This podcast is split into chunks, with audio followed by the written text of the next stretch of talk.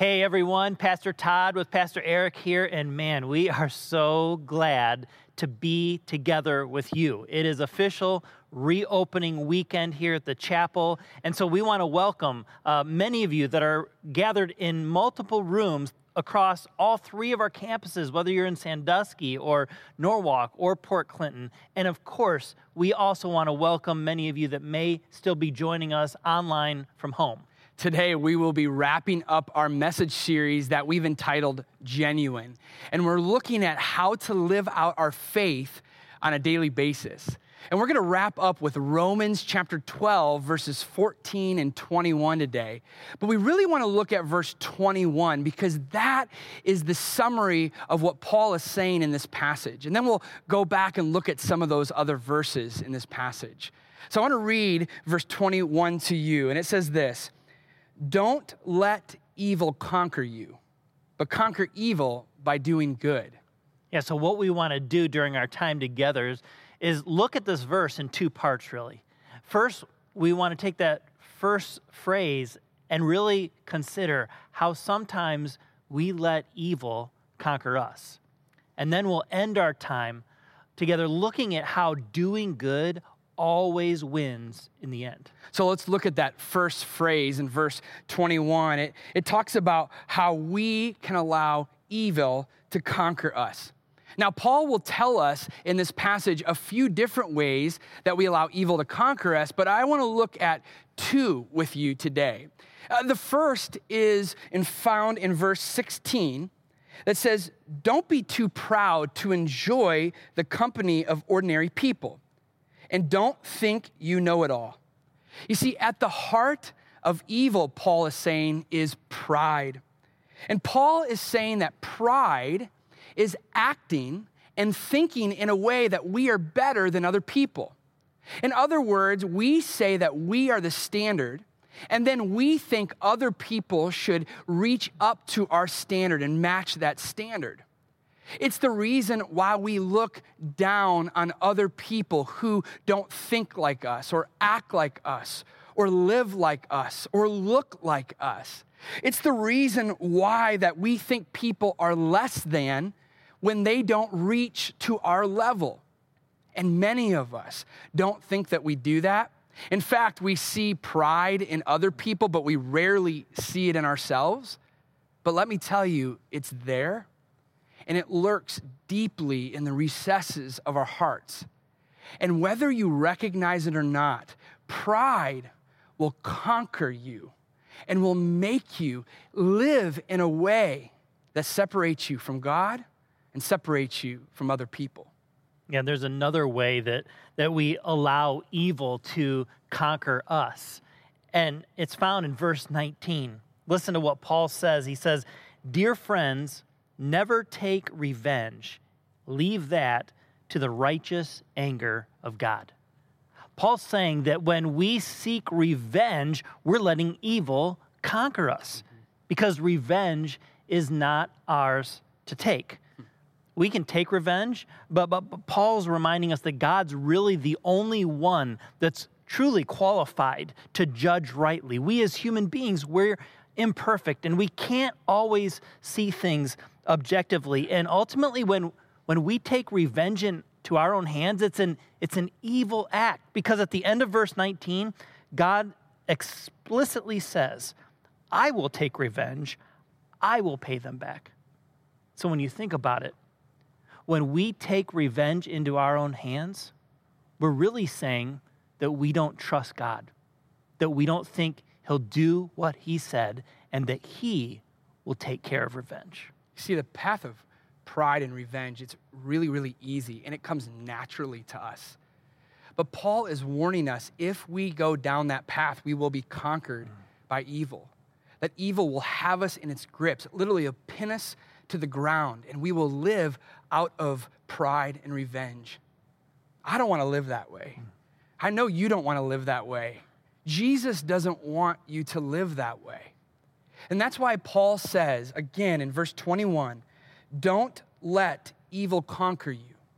But actually, you have the power to conquer evil. You have the power to pin evil to the ground. How do you do that? Paul says you do that by doing good. And in this passage, Paul gives us a few ways in which we can push back the evil by doing good. And we want to give you two of those ways to do that. That's right. And one of the ways that Paul says we can conquer evil by doing good is actually how we respond even to our enemies.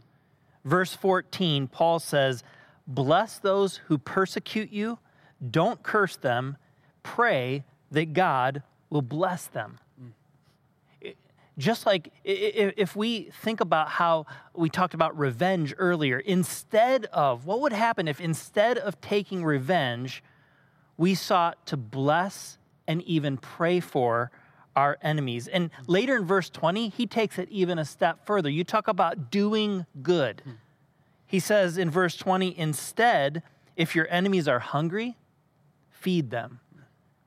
If they are thirsty, give them something to drink. And he says, In doing this, you will heap burning coals of shame upon their heads. So there is some revenge here uh, uh included, but it's what I would call redemptive revenge. Yeah. It's killing them with kindness. And so when we've been wounded, instead of doing what comes naturally to us, mm-hmm. Paul's saying, do just the opposite. When we want to retaliate, when we want to seek revenge, the way that we overcome evil by doing good is by praying for and blessing those even that hurt us. There's another way in which Paul tells us to do good, and it's found in verse 15. And Paul says, Be happy with those who are happy, and weep with those who weep. In other words, Paul is saying, enter their world on their terms. We said before that pride is setting the standard and expecting everyone to come up to our level. What Paul is presenting here is a plan that eliminates the standard, it gets rid of it completely. In fact, Paul is saying now we are able to meet people where they are at, to enter into their world and experience what they're experiencing. And in this verse, Paul gives us a litmus test by which we can look at and say, Am I truly responding with good? So, for instance, the first part is when people are happy, how do we respond?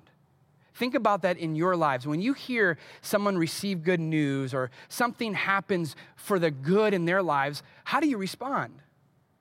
if you're responding in a prideful way, you're responding with bitterness, envy, talking about them behind their backs. Paul says that kind of behavior, which comes naturally to us, is evil. Instead, Paul says when something happens that's good in someone else's lives, you know how we respond? We jump into their joy with them their good news becomes our good news. And really, what we're doing is saying, I want to be happy for you, just like I would want you to be happy for me. That's a way to respond with goodness. And then Paul goes on to say, How do we respond when someone's life is broken? When someone is to the point where they are weeping? If we are prideful, and this can happen often, and a lot of mm. times it's subtle. When we respond with pride, oftentimes we don't enter into their sadness and we justify it because we say we're too busy. Hmm. And there's another reason. The opposite happens when we say, hey, everything's gonna be okay. And we give them cliche answers. Why do we do that? Because it makes us feel better about ourselves. We can check mark it off instead of actually looking that person in the eye and asking them what they need. We don't make it about ourselves because when we do, we're responding out of pride. The opposite is to respond with goodness. Paul says to weep with those who weep. You know what you do? Here's what you do it's simple. You open up your heart and your lives to those who are weeping. You create a safe environment to where they can come and pour out their sorrow and pour out their struggles. And in doing so, when you enter in in their weeping and struggling, what you're saying is your pain is my pain. Now, let me tell you, that does not come naturally. I know that. But let me tell you, our world wants it to happen. We want it to happen. How do I know that? Because remember how people uh, throughout our culture and throughout our world talk about the golden rule? We need to treat others the way you want to be treated. Where does that come from? It comes from Jesus. It's the pinnacle of doing good. That's why uh, Jesus says, in Luke chapter 6, verse 31 do to others as you would like them to do to you. And it's in this way that Paul's reminding us that's the way we overcome evil. We overcome evil by doing good because doing good in the end always wins. But that's easier said than done, isn't it? It's not easy. And yet, if we want to live out a genuine, authentic faith, this is what it calls for. And, and Jesus is not asking you and I to do something that he did not first fully model himself. Think about it this way when, when Jesus, who came to do the greatest of goods, is met with evil, he's rejected, he's ridiculed, he's tortured. Does, but does Jesus does Jesus seek revenge and retaliation? No. And then he's crucified on a cross, the most evil of deaths, reserved for the most evil of men. And while Jesus is giving up his life, think about this.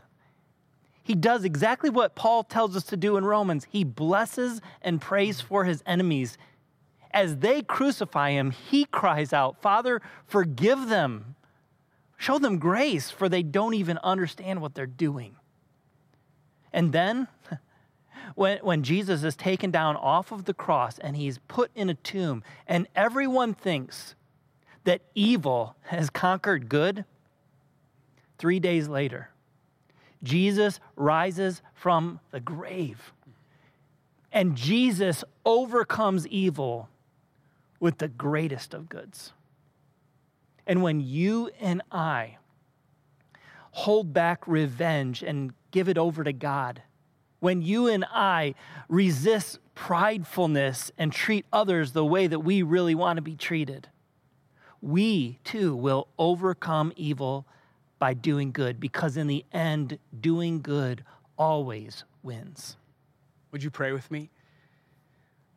Father, we anchor our sense of goodness in your sense of goodness. And you displayed that sacrificially for us. To respond with pride and to respond with revenge is saying that we don't trust you, and ultimately that's evil. But you give us a platform by which we can push against evil by doing good. Help us to entrust you with the revenge that we want to take out on others. Help us to enter into people's world so that they feel validated and valued in how they feel and what they experience. What an opportunity we have, even in our culture right now, as Christ followers, to respond in this way. What would that say to a world that is broken and hurting and needs hope? You, Jesus, are our hope. Help us to tap into that and live by pushing back evil by doing good. We thank you in Jesus' name. Amen. Thank you so much for joining us. We can't wait to the weeks ahead. Next week, Pastor Todd will be uh, giving a special message to fathers and Father's Day, so make sure you're a part of that. And then I get to kick off a brand new message series the week after that called Don't Be Afraid. See you next time.